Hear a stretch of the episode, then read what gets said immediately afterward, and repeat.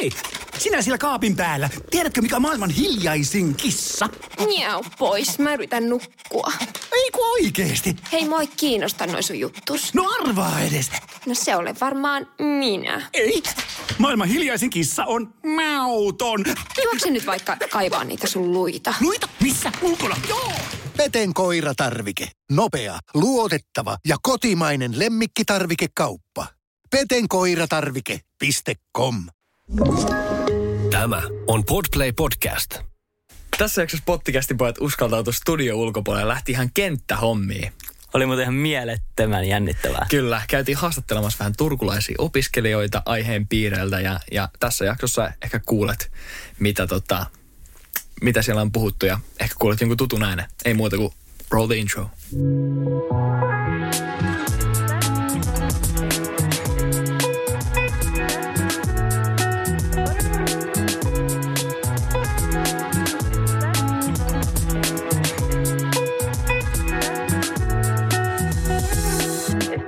Escuchando a Potticasti.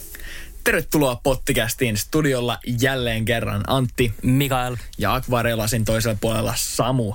Tervetuloa Mikael studiolle. Kiitos Samu, että oot meitä ohjaamassa täällä ja tervetuloa kaikki kuuntelijat meidän uuteen jaksoon. Mikä on Miksu meininki?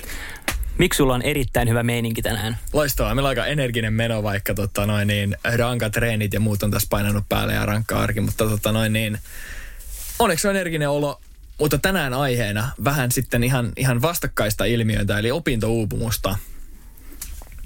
Ja tota, kelattiin tässä, tajuttiin Miksun kanssa, että et tota, satunnaisin väliajoin, tai oike, ei oikeastaan niin satunnaisinkaan väliajoin, vaan säännöllisin väliajoin – äh, otsikoihin ilmestyy aina uupumus, uupumukseen liittyviä asioita, arjen jaksamiseen liittyviä asioita ja nyt viimeisenä varsinkin opiskelijoiden uupumusta. Ja ruvettiin miettimään, että hei, tota, meillä on jonkinnäköistä tota, myös asiantuntijakokemusta tästä asiasta. Ei silleen, että oltaisiin asiantuntijoita, mutta ollaan ainakin opiskelijoita. Tai mä oon nyt välivuodella ja Miksu, Miksu opiskelee tälläkin hetkellä, niin miten, tota, miten Mikael on syksyopinnot alkanut? Ää, syksyn opintojen takana on pari viikkoa ja voin sanoa heti, että niin kuin iskettiin ä, laidan täydeltä. Lekalla päähän. kyllä. Että kyllä se aina vähän niin kuin jähmetyttää, että oho, nyt ollaankin taas sitten niin kuin opiskelijan roolissa mm. ja nyt aletaan tekemään hommia. Niin kyllä se aina on aika iso harppaus ja vähän muuttaa sitä ehkä arkielämää. Mutta mä oon erittäin positiivisilla fiiliksillä jatkamassa omia opintojani. Kyllä. Ja Loistavaa. että niin kuin sen takia mä opiskelen, koska mä haluan tehdä sitä. Ja onhan se varmaan aina niin kuin, varsinkin kesäloman ja loman jälkeen tai jonkun, jonkun tällaisen vaihdoksen jälkeen, niin aina uutta ja erilaista, vaikka sitä olisi tehnyt kuinka monta kertaa, niin palata takaisin sinne koulun penkille. Ja varsinkin kun opinnot alkaa niin kovalla tahdilla. Mm. Vaikka tässä ollaan niin kuin monta kymmentä vuotta opiskeltu ja pikkuhiljaa nostettu sitä rimaa, niin on se aina omalla tavallaan taas, kun, kun niin kuin vaihdetaan moodista toiseen, kun mennään sinne koulun penkille tai, tai tota, oheistoimintaan. Kyllä. Niin, kyllä se aina, aina uutta, uutta hommaa tuo siihen elämään ja, ja tota, sen takia ehkä osaa uuvuttaakin se ja, mm. ja eri tavalla. Ja kerrotaan vähän, niin kuin, mitä uupumus on? Mitä, mitä sulla tulee ekan mieleen uupumuksesta tai opintouupumuksesta? Mulla tulee mieleen uupumuksesta. Se ei ole varsinaisesti edes synonyymi, mutta semmoinen väsymys. Mm. Ja se, että se liittyy vahvasti siihen, että sä et ehkä koe sitä mielekkääksi. Mm. Se ei ole suoraan kytköksissä, että sä voit olla uupunut ja silti olla kiinnostunut aiheesta, mutta mä näen, että tosi usein sä et uuvu niin helposti, asioihin, mistä sä nautit ja mistä sä tykkäät. Niin ehkä sitten tämmöinen opintouupumus on sitä, että sulla saattaa olla motivaatio hukassa tai sulla on liikaa opintoja, joita sä et ehkä ajatella liittyy siihen sun omaan tulevaan ammattiin. Mm. Se tuntuu jotenkin irralliselta, se opiskelu. Ja sitten tietenkin se, että teet töitä samaan aikaan ja oot korona-aikana etänä, niin tämä Niin. konsepti luo sen uupumuksen. Kyllä. Ja oikeastaan toi, mitä sanoit, että se on tietynlainen väsymys, niin se on periaatteessa se, mitä uupumus on. Se on niin kuin pitkäkestoinen väsymyksen tila. Ja väsymystähän me koetaan kaikki, kun me ollaan nukuttu vähän tai me ollaan rankan rasituksen alla. Mutta silloin, kun se väsymys jatkuu ja siitä tulee pitkäkestoinen tila ja sä et oikein pääse siitä pois, niin mun mielestä se on se, mikä luo uupumuksen. Mm. Ja mä oon ainakin sen verran, mitä mä oon, mä oon niin kuin ymmärtänyt ja, ja myös kokenut näitä asioita, niin, niin se, on, se on tosi kenkkumainen tila, koska, koska se yleensä iskee vähän niin kuin puskan takaa. Mm. Silloin kun sä oot väsynyt, niin se on tietty henkilökohtaisesti. Mä koen aina, että okei, että, että, tai aina ja aina, mutta jos on väsynyt, niin kokee, että okei, että kyllä mä, kyllä mä pääsen tämän yli vielä. Että vedetään tuosta mm. vähän kahvia ja, ja ruvetaan tekemään hommia. Vaikka, mm. vaikka onkin silleen niin kuin perustavanlaatuisesti ehkä vähän laiska, mutta silloin kun jotain pitää tehdä tai deadline painaa, niin kyllä ne silloin tehdään. Mm. Ja, ja tota, sitten kun se jatkuu ja ei ole oikein niin kuin suunnitelmallisesti saanut hommia tehtyä ja se väsymys kasaantuu ja uupumus hyökkää päälle, niin silloin siinä tulee keskittymisen vaikeuksia, sosiaaliset vuorovaikutustilanteet, niin niissä jotenkin painaa sellainen pelko päälle tai, tai sellainen niin kuin, ei pysty oikein, en mä tiedä onko suoriutuminen oikea sana, mutta ei pysty niin kuin nauttimaan niistä tilanteista. Mm. Ja muutenkin fyysisiä oireita, psyykkisiä oireita, kipua ihan ja semmoista tavallaan myös, myös niin kuin tosi vahvoja tunnereaktioita silleen, että, että niin kuin tuntuu, että mikä ei mene putkeen ja, ja, ja tavallaan itkettää, vituttaa mm. ja, ja niin kuin, tosi sellaisia extreme-reaktioita ja sitten siinä on sitä kipua, väsymystä, uupumusta, kaikkea tämmöistä. Saattaa olla, että fyysisestikin tosi heikko olo. Mm. Ja se on mun mielestä se, mitä uupumus on. Ja sitten opinto-uupumus tietty niin kuin opintoihin mm. kiteytettynä tämä koko summa. Kyllä. Ja tota, se, mitä tuossa alussa vähän puhuttiinkin, puhuttiinkin että tota, te ei tarvi ihan koko ajan meidän, meidän ääniä kuunnella, niin me pistettiin tota pottikästi journalistiikan lippikset päähän ja otettiin kenttärekorderin mukaan ja lähdettiin tota noin, niin, Turun yliopiston kampukselle ja, ja korkeakoulun alueelle pyörimään ja hyörimään ja napattiin sieltä kohteeksemme pahaa odottamattomia opiskelijoita. Ja tota noin, niin, kysyttiin muutamat kysymykset, lyötiin, lyötiin tota nauhuri päälle ja, ja saatiin oikein hyviäkin vastauksia. Ja me pistetään tähän nyt putkeen, putkeen tota noin niin, muutama klippi meidän haastatteluista ja, ja nuorten opiskelijoiden eri vaiheissa eri aloja opiskelevien opiskelijoiden aatteita opintouupumuksesta. Ja tota noin, niin pohditaan sen jälkeen vähän lisää, mitä, mitä tämä ilmiö ehkä pitää sisällä ja miten, miten nuoret kokee tämän, niin Samu, laita homma pyöriin. Morjes, mitä sä opiskelet? No, mä opiskelen tällä hetkellä tradenomiksi tuossa Turun ammattikorkeakoululla. Okei, okay. ja kuinka kauan sä oot opiskellut? No nyt alkoi opinnot tässä syksyllä. Alright.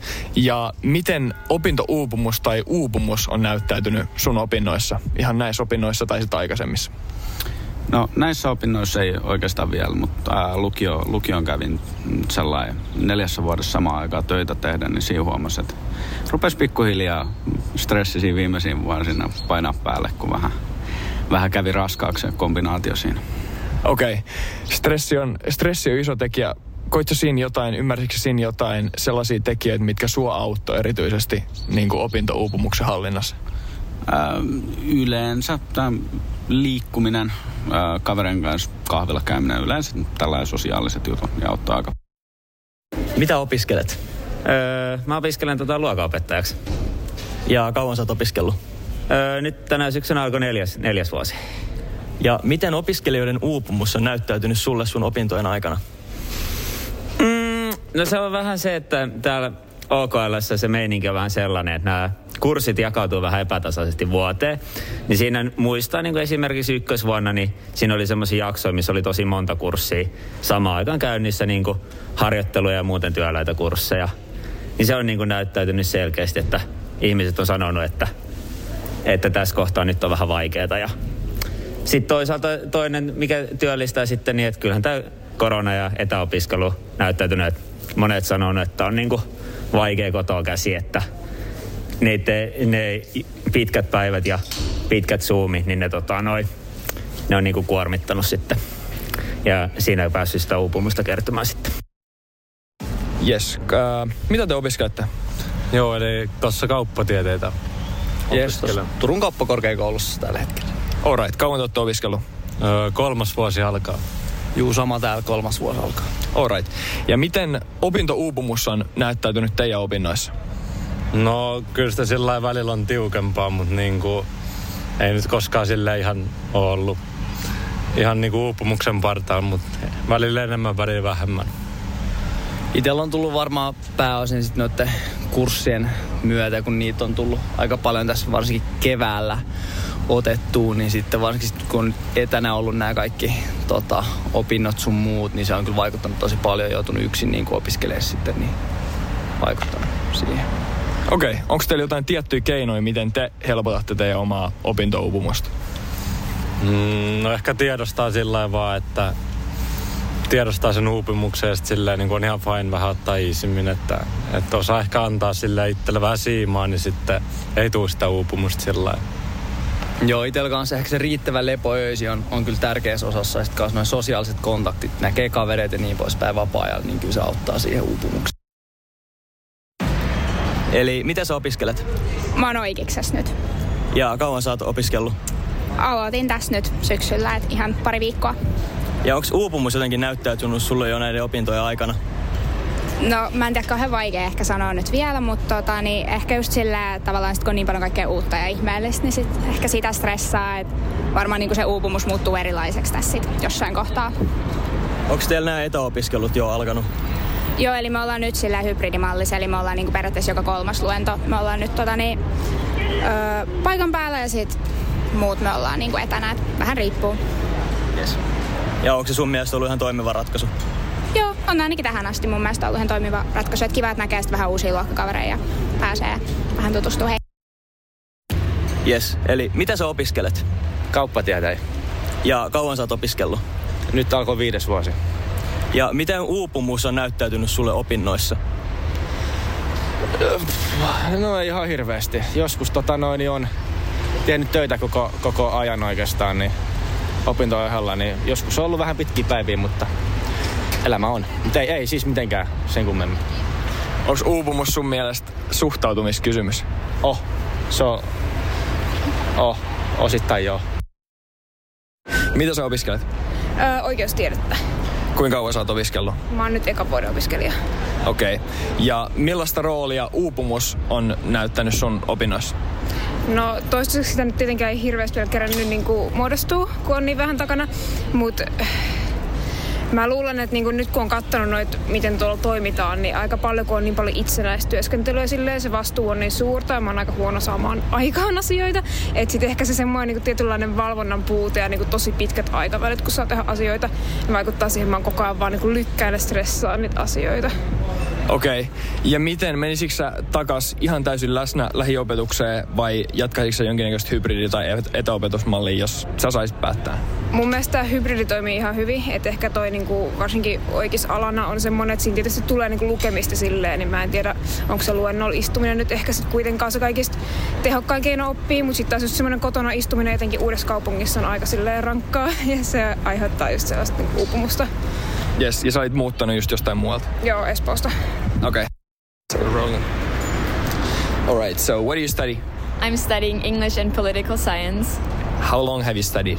Um, I just started my third year. Right, and how has exhaustion played a role in your studies?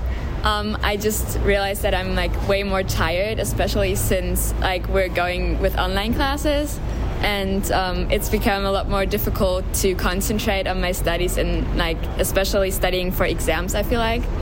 Yeah.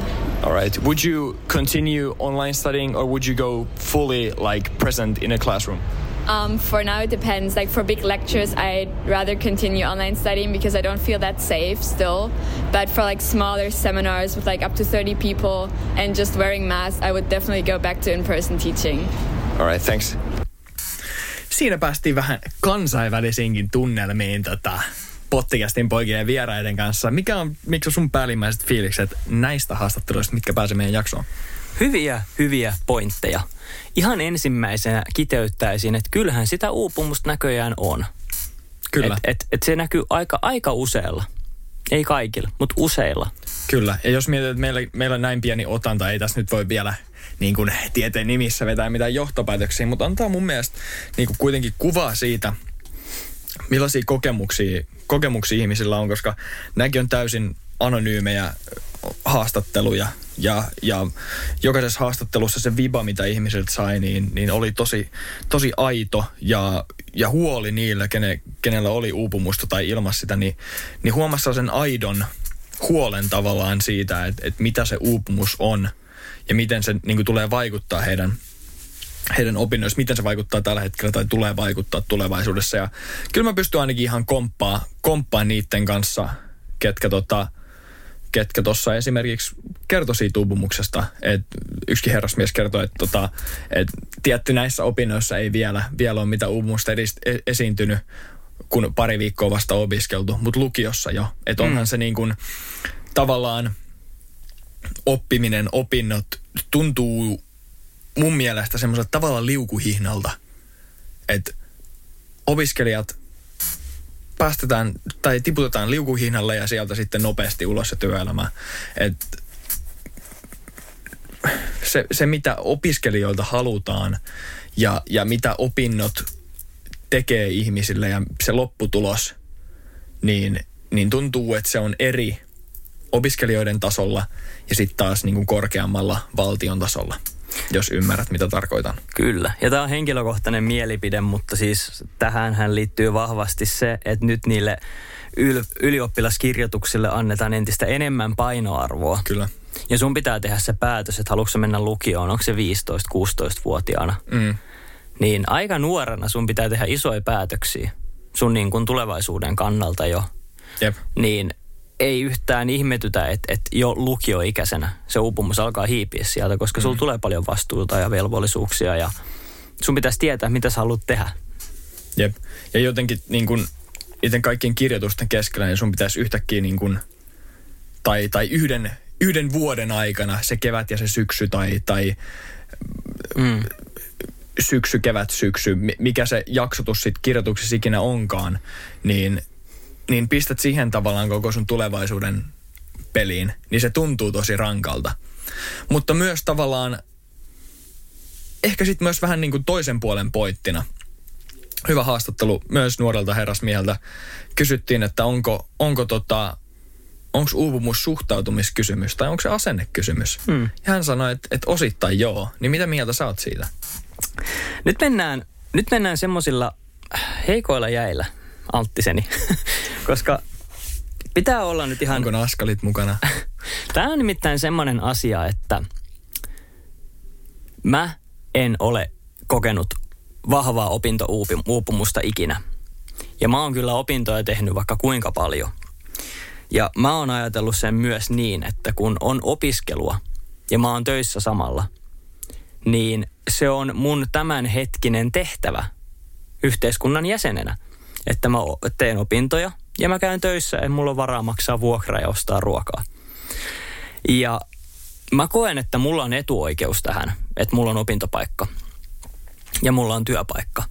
Niin mä oon koittanut just vetää sen asennekysymykseen, että mä teen kovasti hommia ja mä saan ne tehtyksi. Ja sitten tulee hyvä fiilis.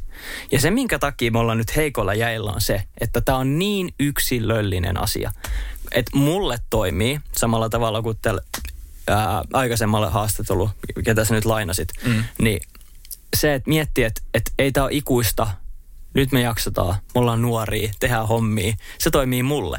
Mutta tämmöistä ei voi jakaa ohjeena koko yhteiskunnan nuorille, jotka selvästi kokee sitä uupumusta, joka on tosi vakava asia.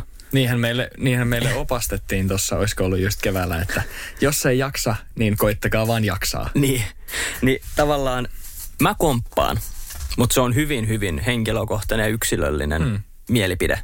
Että mä oon samaa mieltä hänen kanssaan. Toisaalta myös niinkin simppeli ohje, kun jos ei jaksa, niin koittakaa vaan jaksaa. on mun mielestä melko hyvä vinkki. Niin. Jos sä mietit sen sanoman sen takaa, jos sä et jaksa, niin koita jaksaa. Hmm. Eihän se, eihän se herätä mitään niin kuin hirveän mukavia mielipite- mm. mukavia reaktioita. Että okei, että mä en jaksa, mutta mun pitäisi vaan jaksaa. Mm. Mutta periaatteessa se on mun mielestä myös osa siitä homman ytimestä. On, on. Et niin kuin säkin sanoit, että sulla on tehtävä. Mm. Ja sulla on etuoikeus, sulla on velvollisuus. Ja sulla on myös se, se tavallaan syy siellä takana, minkä takia sä opiskelet. Kaikki opinnot ei välttämättä tunnu yhtä kivoilta. Siellä on epämukavia asioita, sä et välttämättä niin kuin, uh, tiedä ihan sun tulevaisuuden visiota tai jotain muuta. Mutta nämä on myös sellaisia asioita, mitkä on niin kuin hankalia asioita selvittää oman pään sisällä. Mutta kun sä selvität näin, niin ne auttaa mun mielestä myös vahvasti siinä, siinä uupumuksessa. Mm. Koska toi, mitä sä sanoit, että, että sulla on tavallaan tehtävä ja sitten se, mitä sieltä tulee takaa, on se, että sulla on syy tehdä jotain. Ja se kumpuaa siitä, että sulla on visio omalle tulevaisuudelle. Niin se antaa mun mielestä hirveästi sellaista mentaalista voimaa opintoihin. Mm. Sellaisin, että sellaista, sellaista voimaa ja, ja tavallaan jaksamista just sen keskellä, kun kaikki tuntuu ehkä vähän harmaalta ja, ja niin kuin kyseenalaistat sitä, että mikä, et, et, onko tässä hommassa mitään jiitä. Niin. Niin sit jos sä tiedät, että et, et, et sulla on tämmöinen visio ja nämä opinnot on yksi pysäkki siinä sen hetkellä, sen, sen siinä matkalla, niin kyllä se auttaa siinä. Ja mun on pakko vielä tuoda aika vahvoja mielipiteitä esille, koska mä oon pitkään halunnut puhua näistä ja nyt on ehkä niin kuin hyvä sauma siihen. Tämä on subjektiivinen kokemus, tämä uupumus. Vähän niin kuin oli siinä yksinäisyysjaksossakin. Että ei kukaan voi tulla sulle sanomaan, että et sä ole uupunut. Et niin, juu, kyllä. Mutta mun mielestä on tärkeää koittaa tiedostaa se oma raja. Se voi olla hankalaa. Mutta missä kohtaa sä teet liikaa ja sä ajat itses uupumukseen ja missä kohtaa se on laiskuutta. Ja mä tiedän, että tämä kuulostaa aika ää, vahvalta mielipiteeltä, mutta mä oon itse huomannut sen, että mä oon monta kertaa ajatellut, että voi vitsi, mä oon ihan rikki, että en mä jaksa. Ja sitten mä oon alkanut miettimään, että kuinka paljon mä oon tehnyt tällä viikolla kouluhommia. Mä oon ollut kahdella etäluennolla Zoomissa. Niin en mä kyllä oikein niin kuin tiedä, että, että, niin kuin, voiko mä sanoa itteni nyt ihan uupuneeksi, vai onko se vaan sitä, että mun pitää ehkä ottaa se tahti takas. Mm. Että mun pitää oikeasti alkaa aikatauluttamaan menoja. Mun pitää mennä sinne luennoille, mun pitää tehdä niitä tehtäviä. Ja mulla se on monta kertaa auttanut. Mä oon tiedostanut, että okei, että ehkä se vika on mun omassa tekemisessä ja omassa asennoitumisessa. Että ehkä mä en olekaan uupunut. Ja silleen selvittiin todella, todella työläs kevät. Mm. Ja mä huomasin sen kevään jälkeen, että jos olisin jatkanut samalla tavalla, niin olisin ollut uupunut. Mm. Mutta lyhyen aikavälin mä pystyin suorittamaan sillä, että mä olen, että, nyt niin kuin tehdään. Ja tämä on huono ohje siinä, koska tämä on niin vakava asia, että en mä halua kukaan ajaa itsensä uupumukseen.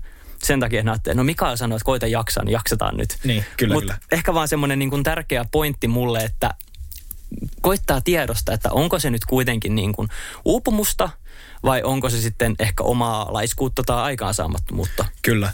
Ja sä oot, sä oot tolla osalla ääret, myöskin tolla osalla äärettömän hieno jätkä. Ja sulle tavallaan tollainen itse, itse tietoisuus ja oman toiminnan tietoisuus ja tiedostaminen tulee niin luonnosta ja sä oot siinä niin äärettömän taitava. Ja siinä mä katson sua tosi paljon ylöspäin. Että just toi, mitä sä selitit, että et okei, että et onkohan mä nyt ihan oikeasti uupunut vai valitankohan mä vaan niin kuin ehkä vähän turhasta. Mm. Niin se on mun mielestä myös se homman ydin siinä. Ja, ja se, että sä osaat laittaa asiat perspektiiviin. Mm. Ja se, mitä sä sanoit tosta, että se on subjektiivinen kokemus, on mun mielestä myös ihan totta. Mm. Ja näissä asioissa auttaa monet asiat. Tavallaan se, mikä on se sun uupumuksen raja, mm. missä se uupumuksen raja menee, niin mä oon myös sitä mieltä, että sä pystyt vaikuttaa siihen. Näillä asioilla, mitä me myös kuultiin noissa haastatteluissa. Mm. Me kuultiin paljon juttuja, mitkä auttaa ihmisiä niin kuin sen uupumuksen ehkä ennaltaehkäisemisessä, mutta myös sen uupumuksen hetkillä. Kyllä. Liikunta, sosiaaliset kontaktit, ää, antaa itselleen luvan ottaa iisisti ja, ja myös semmoinen ehkä suunnitelmallisuus niiden asioiden kanssa, pitkäjänteisyys, niin nämä myös ehkä nostaa sitä rimaa sille uupumukselle. Et silloin, silloin, kun sä suunnitelmallisesti tasapainotat sun arkea, niin se uupumus ei hiivi niin helposti. Mutta jos sä et pidä huolta niistä sun elämän kulmakivistä tavallaan, mistä me ollaan paljon myös puhuttu, uniruoka, liikunta, sosiaaliset kontaktit, mitä kaikki näitä on, ainakin nämä neljä – Mm. Niin jos sä et pidä niistä huolta, niin mä voin väittää, että se uupumus hiipii aika nopeasti sinne takinalle. Ja se ei vält, silloin se on ihan täysin sun oma syy, oma vika, jos se uupumus tulee. Kyllä. Toi... Ja se, mä vielä keskeytän. Joo. Ja se, millä sä pääset siitä uupumuksesta pois, oli tilanne mikä tahansa, mun mielestä, on se, että sä ensinnäkin tiedostat sen tilanteen ja itsesi kautta tiedostat, mikä sun osuus vastuusta siinä tilanteessa on. Ja kun sä tiedostat sen realistisesti, niin silloin pystyt vaikuttamaan niihin asioihin. Koska kontrolli on iso asia, iso, iso niin kuin osuus tässä, tässä tavallaan koko yhtälössä, jos, jos voidaan sanoa niin. Koska jos sä oot vain ulkoisten asioiden riapoteltavana, niin uupumus iskee suun helposti, negatiiviset asiat iskee suun helposti. Mutta jos otat kontrollin siitä sun omasta tilanteesta, omasta elämästä, se saattaa olla hankalaa, se saattaa olla vaikeaa, mutta se on prosessi ja siinä pitää olla pitkäjänteinen. Kun sä otat sen kontrollin, niin sä huomaat, että et tota, ne asiat, mitkä ennen ei ollut sun kontrolloitavissa, on nyt sun kontrolloitavissa. Ainakin paremmassa määrin. Mä oon aivan samaa mieltä. Ja mä olin sanomassa tuosta samasta, että mennään kohta vielä siihen, että minkä takia se ehkä uupumus näyttäytyy just tällä hetkellä niin paljon.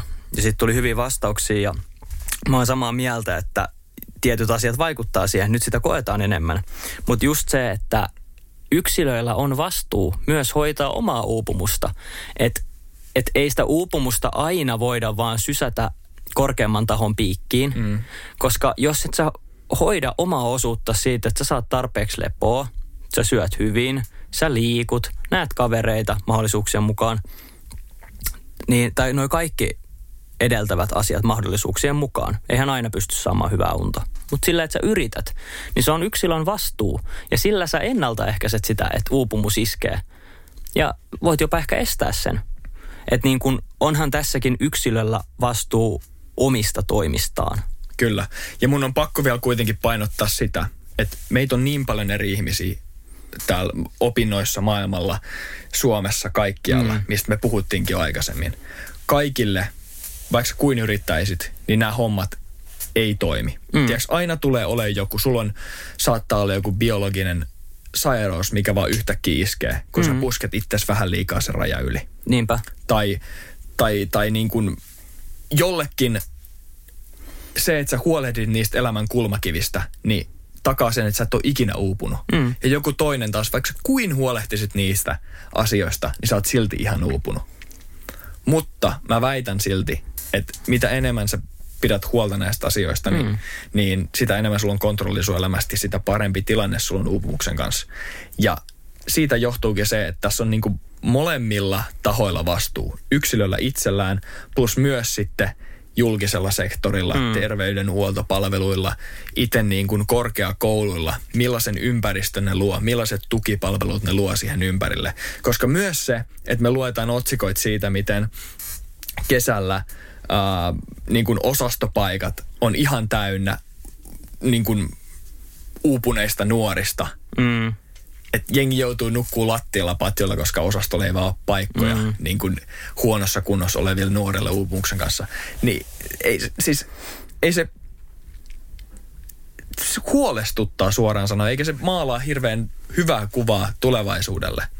Enkä, ja myös näille ihmisille, ketkä niin kuin, on joutunut tällaiseen tilanteeseen, niin mun kuitenkaan ensimmäiset sanat ei, heille ei ole, että olisit pitänyt huolta itsestäsi. Ei, ei. Se ei ole tämän tarkoitus. Ei. Vaan niin kuin myös, se, se on tässä perimmäinen tarkoitus, että miten sä pystyt, miten mä pystyn, mi, miten Mikael pystyy ennaltaehkäisemään tätä ja miten näihin asioihin pystyy suhtautumaan ja mikä on se balanssi, se, tiedätkö, se, se ydin siinä, että se vastuu ei ole pelkästään julkisella sektorilla. Ja jos sä sysäät sitä vastuuta pois omasta elämästä, niin sä oot silloin just se vene siellä valtamerellä, mm. ilman ankkuria, ilman purjeita. Nimenomaan. Jos otat sen kontrollin, niin sulla on purjeet, sulla on navigointisysteemit, sulla on uusimmat hienot pelastusvehkeet ja muut, mitkä auttaa sua. Mutta pahimmassakaan myrskyssä, niin se vene ei välttämättä kellu. Mm, just näin. Ja nyt kun kaikki Suomen Suomen opiskelijat vihaa meitä ja pitää meitä pahoina ihmisinä, kun me sanotaan, että se on asennekysymys ja se on tota yksilön vastuuta, niin nyt voidaan hypätä siihen, että onhan niitä paljon tekijöitä, mitkä aiheuttaa sitä uupumusta.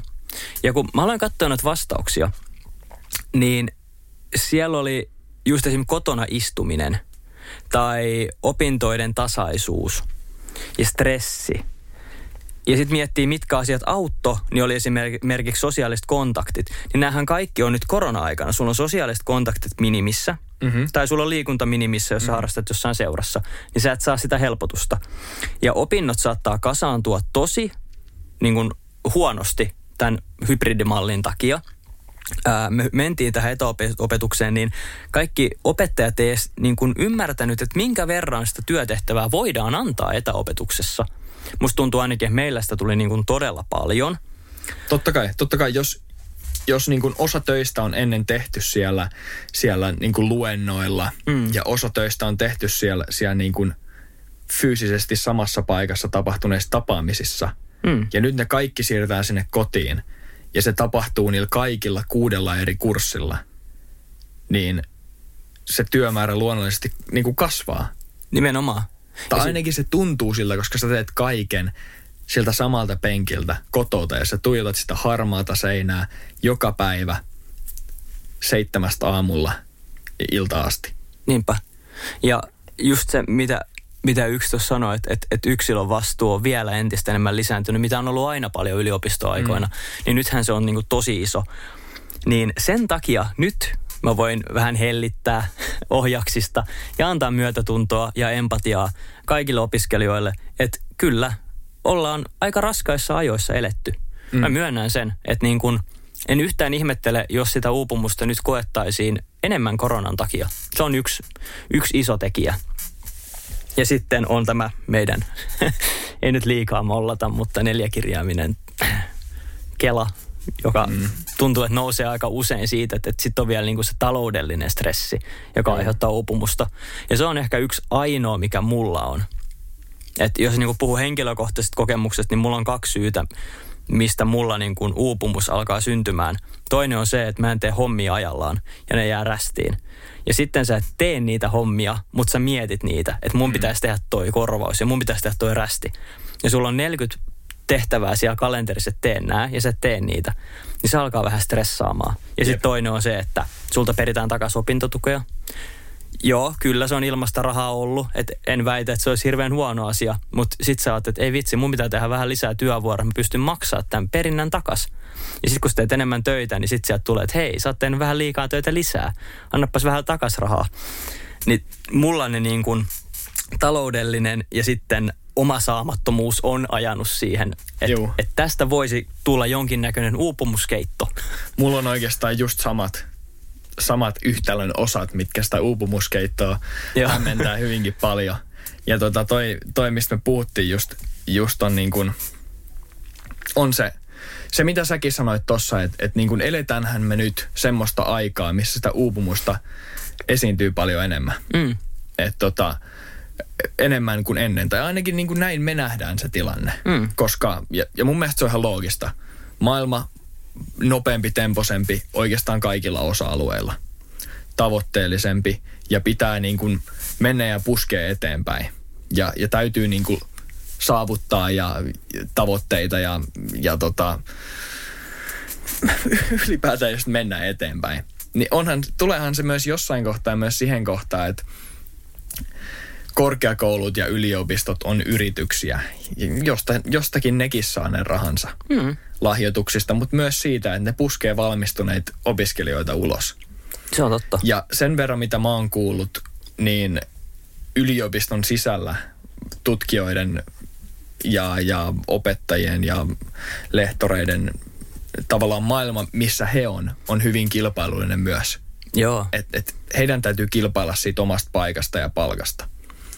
Ja miten he pitää oman työpaikkansa on se, että he edesauttaa sen yliopiston tai, tai korkeakoulun, mikä se nyt ikinä onkaan missiossa, mm. siinä, että niitä, opet, niitä opiskelijoita saadaan valmistu, valmistutettua sieltä. Mm. Niin sehän on ihan kuin liukuhihna. On. Ja jos me ollaan niitä liukuhinan nappuloita, niin me ollaan aika semmoisessa tilanteessa, että, että tota, se uupumus tulee luonnostaan varmaan aika helposti. Kyllä. Tai ainakin se, se alentaa sitä rimaa alaspäin. Tuossa mitä jos mietittiin, mietittiin stressiä ja, ja muuta, niin mitä, mitä stressi on sulle? Koska stressi on mun mielestä tosi kiinnostava uh, kokonaisuus. Stressi tavallaan sanana ja terminä on mun mielestä hyvin kiinnostava. Mitä stressi on sun mielestä? Mä luulen, että mä käytän sitä vähän ehkä vapaamuotoisemmin, mitä se määr- määritelmä oikeasti on. Mä saatan heittää sulle, että Antti, stressaako huominen, huominen treeni? Mm. Et en mä tiedä, onko stressi nyt ihan ehkä sitä. Se on ehkä enemmän jännittämistä. Niin. Mutta mä näen, että et stressi on kuitenkin sit sellainen aika negatiivinen asia. Mist, mistä stressi tulee? Sellainen tavallaan jännite, sellainen fiilis, että semmoinen niin kuin, no mä en paljasta enempää mun mielipide. Mistä mist stressi tulee sun mielestä? Stressi tulee siitä, että et sä et oikein tiedä, mitä tulee tapahtumaan. Okei, okay, hyvä. Ää, mä en tiedä, voiko, voiko asioita stressata, jos sä tiedät lopputuloksen? Mm. Tai siis mä mietin esimerkiksi, että mä olisin tehnyt rikoksen ja mä tiedän, että mä tuun saamaan tietyn tuomion siitä.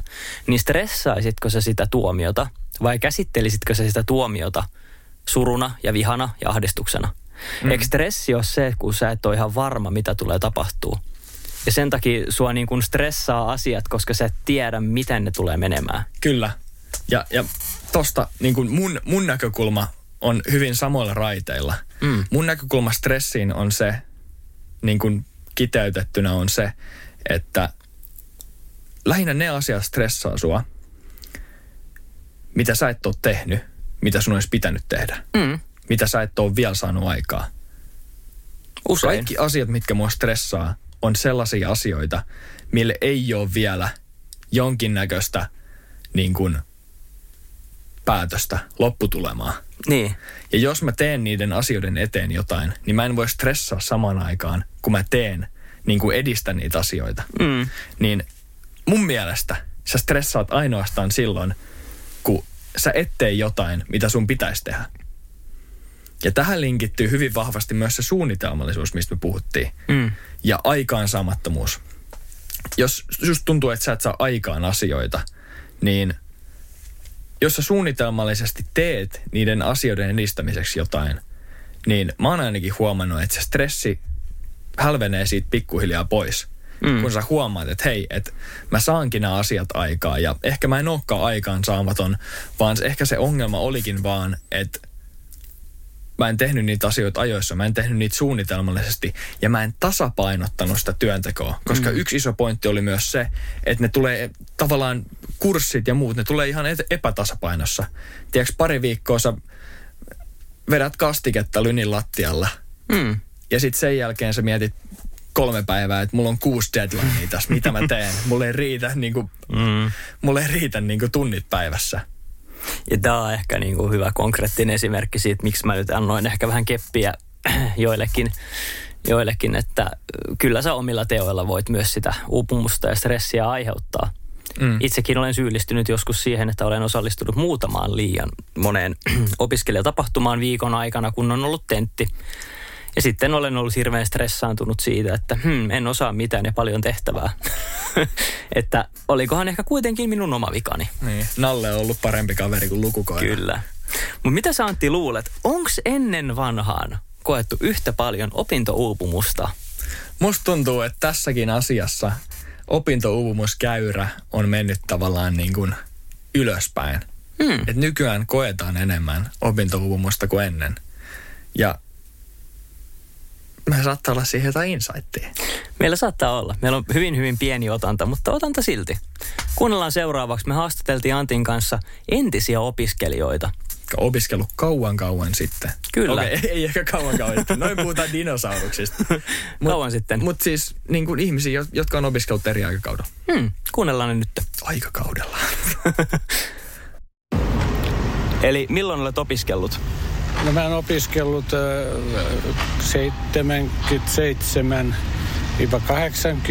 77-80 ensimmäisen kerran oikeustiedettä ja nyt sitten tässä 2010-luvulla taidehistoriaa.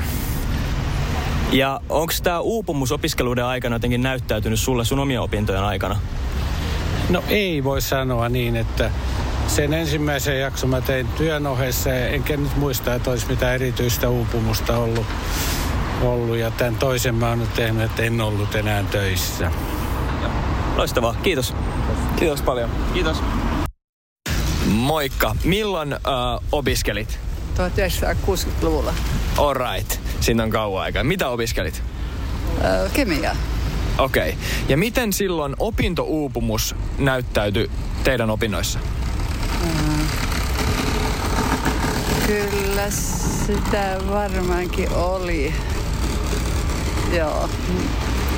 Siitä on niin kauan aikaa, en muista. Niin, vaikea sanoa. Muistatko, että et oli, oli semmoista uupumuskulttuuria tai, tai mitä sanoisit, ollaanko nykyään uupuneempia kuin silloin? Tuntuu kyllä siltä.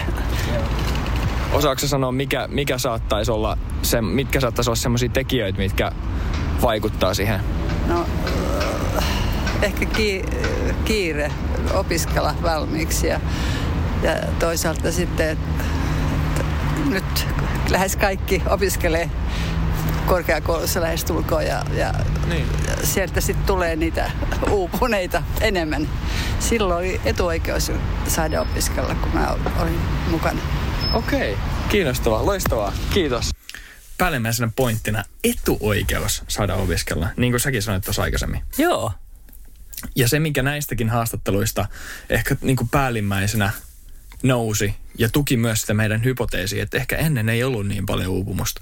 Mm. Ehkä myöskään, myöskään niin kuin vaikea muistaa 60 vuoden taakse. Että oliko sitä, tai niin kuin monen kymmenen vuoden taakse. Mutta mun mielestä nämä vastaukset tukee hyvin vahvasti myös sitä meidän hypoteesia siitä, että, että niin kuin nykyään ollaan enemmän uupuneita. Ja se oli mun mielestä hienoa, että tämä jälkimmäinen – tiedosti sen, että nykyään opiskelijat on enemmän uupuneita, vaikka mm. hän ei itse opiskellutkaan enää. Mm. Hän sanoi, että hänkin on saanut semmoisen kuvan, koska nykyään on kiire valmistua. Ja nykyään kaikki opiskelee. Mm. Mutta kyllä mä niin ottaisin tuosta sen timantin, niin nähtiin opiskeleminen etuoikeutena. Se on hieno ohje. Ja just tässä ensimmäisessä haastateltavassa hänkin sanoi, että hän suoritti opinnot töiden ohella. Mm. Niin hieno asenne, että et niinku, se on, joku viisas ehkä joskus tässä jakson alussa on sanonut näin, että nähdään se yhteiskunnan osa, tehdään töitä ja opiskellaan. Mutta siis, tiedätkö mm. mä oon samoilla linjoilla, että, että jos sä näet sen etuoikeutena, että sä oot opiskellut, ja mullakin, tää on tämmöinen pikku insightti, ei ollut helppoa päästä tänne kouluun. Mä pääsin kolmannella kerralla tänne sisään ja mä oon käynyt tekemään sen kokeen neljä kertaa.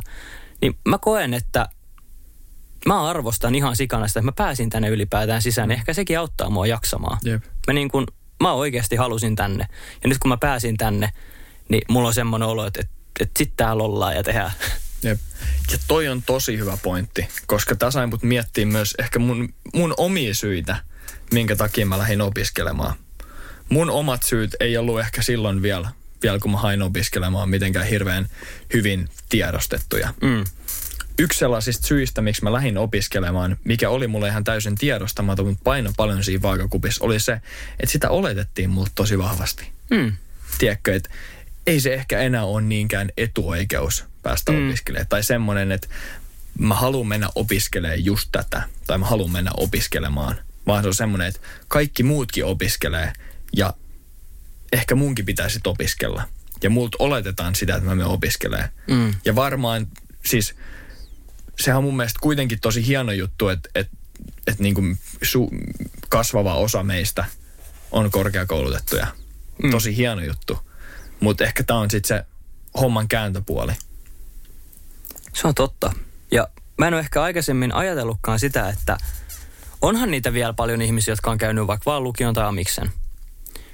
Ja on myös olemassa ihmisiä, jotka on käynyt vaan peruskoulun. Vieläkin nuoria.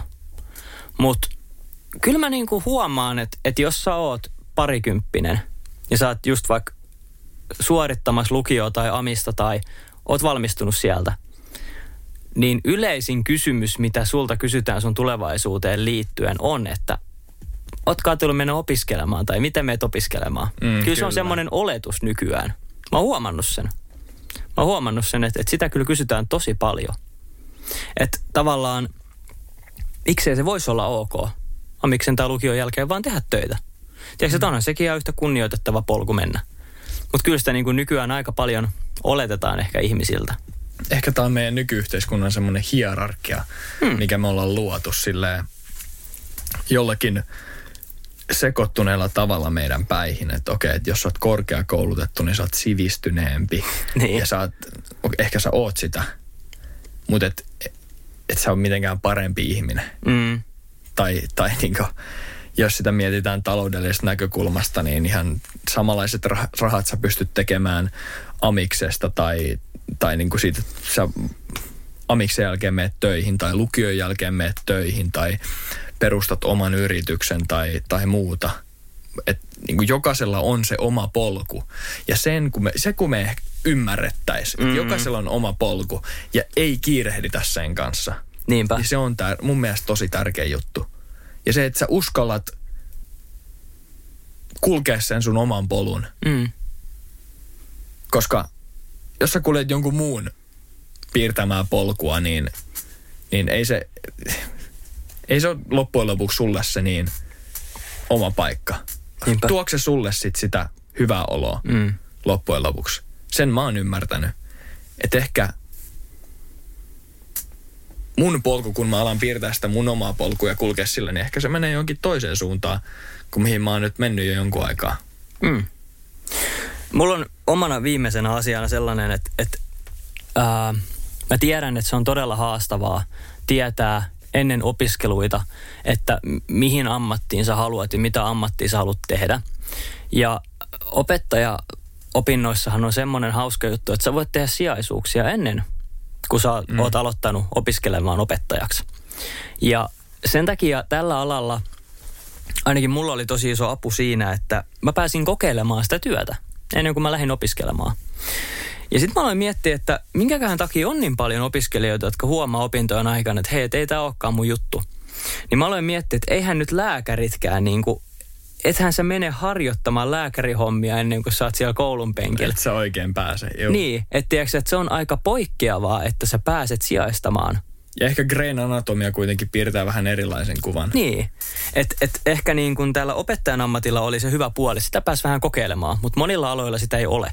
Niin sehän on älyttömän vaikeaa tietää, että tuuks sä tykkää siitä työstä, kun sä vaan tiedät siis, mitä sä oot kuullut siitä tai lukenut mm. siitä työstä. Mutta jos sä onnistut löytää itsellesi intohimoisen alan ja sä meet sinne opiskelemaan, niin mä voin olla varma, että se sun opiskelu tulee olemaan paljon mielekkäämpää ja se uupumus tulee olemaan paljon vähäisempää. Ja ehkä se suunnittelmallisuus ja se pitkäänteinen työ mm. on paljon helpompaa, mistä me ollaan. Kyllä. Mä oon ihan varma siitä, koska se, että sä meet opiskelemaan vaan opiskelemisen takia, niin ei välttämättä kyllä niin kuin tulla valmistuneena ulos sieltä tafkasta. Mm. Koska ei sulla ole oikeasti sisäistä motivaatiota hoitaa sitä hommaa loppuun. Se, se luo aikamoista skismaa siihen välille. Sitten ainakin kun se alkaa niin kuin se valmistuminen näkymään, Mm. Tulemaan niin kuin todeksi. Kyllä. Mutta se on vaikea juttu löytää se suhteellisen nuorena tai edes vanhana. Että mitä sitä haluaa tehdä. Ja- Mun rakas äitini sanoo päälle 60 edelleen mulle, että mitäköhän sitä teki isona. Niin, Se on mun mielestä aina huvittavaa. Se on hauska, hauska kommentti. Kyllä. Mutta mut näin se on. Ja varmasti oot sit semmoisella alalla, mitä sä niinku rakastat, tai semmoisella alalla, mitä sä kyseenalaistat, niin joka tapauksessa siellä tulee ole haastavia hetkiä. Siellä tulee ole niitä hetkiä, missä sua väsyttää ja sä kyseenalaistat asioita. Mutta ne on myös niitä hetkiä, mitkä niinku, antaa sulle eniten. Tavalla tai toisella. Kyllä. Opettaa ja ne kasvattaa. Ja sen mä haluan vielä myös sanoa niille, jotka miettii ehkä sitä tulevaa uraa tai, tai kyseenalaistaa juttuja tai, tai niin kuin on ehkä lukiossa tai alan vaihdon hetkellä. Tai ei ole ikinä ehkä edes miettinyt niitä asioita, mm. niin kuin Antti lukiossa. Mulle sanottiin, että susta voisi tulla hyvä opettaja. Mä oon vieläkin sitä mieltä, että musta tulee hyvä opettaja. Hmm. Mutta se on mun mielestä erittäin tärkeää, mitä mä en silloin tehnyt. Se, että sä oikeasti mietit, mitä sä haluat tehdä. Mm. Ja sit sä menet sitä kohti. Hyviä ohjeita.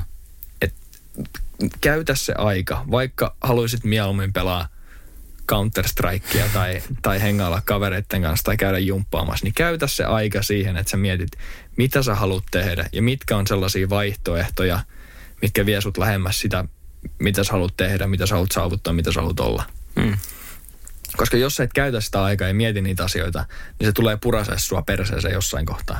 Kyllä. Mun rakas äiti sanoo aina, että se minkä taakse jättää, niin se edestään löytää. Nyt saatiin kummankin äiti, ja viisaudet. äitikästi, äitikästi. Kyllä.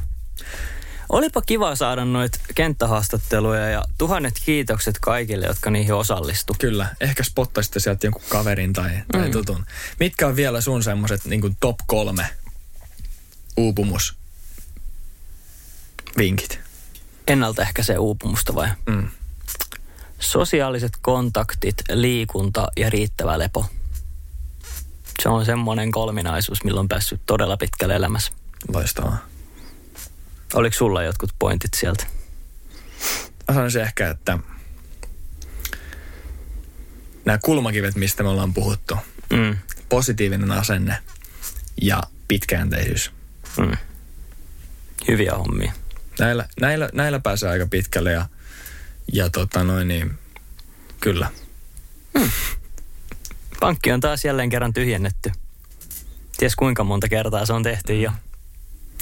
Mulla ei ole enempää. Mä olen valmis lähtemään kotiin. niin kuin aina. No niin, laitetaan sitä homma pakettiin. Laitetaan. Loistavaa. Kiitos kun oot kuunnellut taas pottikästi jaksoa. Tämä oli vähän erilainen jakso, uusi jakso. Ja meidän mielestä oikein loistava formaatti. Käydään vähän kyselemässä, kyselemässä muidenkin mielipiteitä ja saatiin hyvää keskusteluaikaa. Ja toivottavasti tämä herätti mielipiteitä. Ja jos tämä herätti mielipiteitä puolesta tai vastaan, niin mieti minkä takia se herättää niitä mielipiteitä. Mm. Koska sitten kun sä löydät sen, että minkä takia se herättää niitä mielipiteitä, niin, niin se myös auttaa sua menemään siihen suuntaan, mihin sä haluat mennä. Se joko vahvistaa sun omia mielipiteitä siitä, että me ollaan ihan väärässä. ja hyvä niin. Mm. Tai sitten se auttaa sua myös, myös niin kuin ymmärtämään toista puolta. Näinpä. Kiitos kaikille, kun olette kuunnellut. Meidän Instagrami on pottikästi. Tai pottikasti. ja ei muuta kuin nagu potti kästi pois. Out, out, out, out, out. out.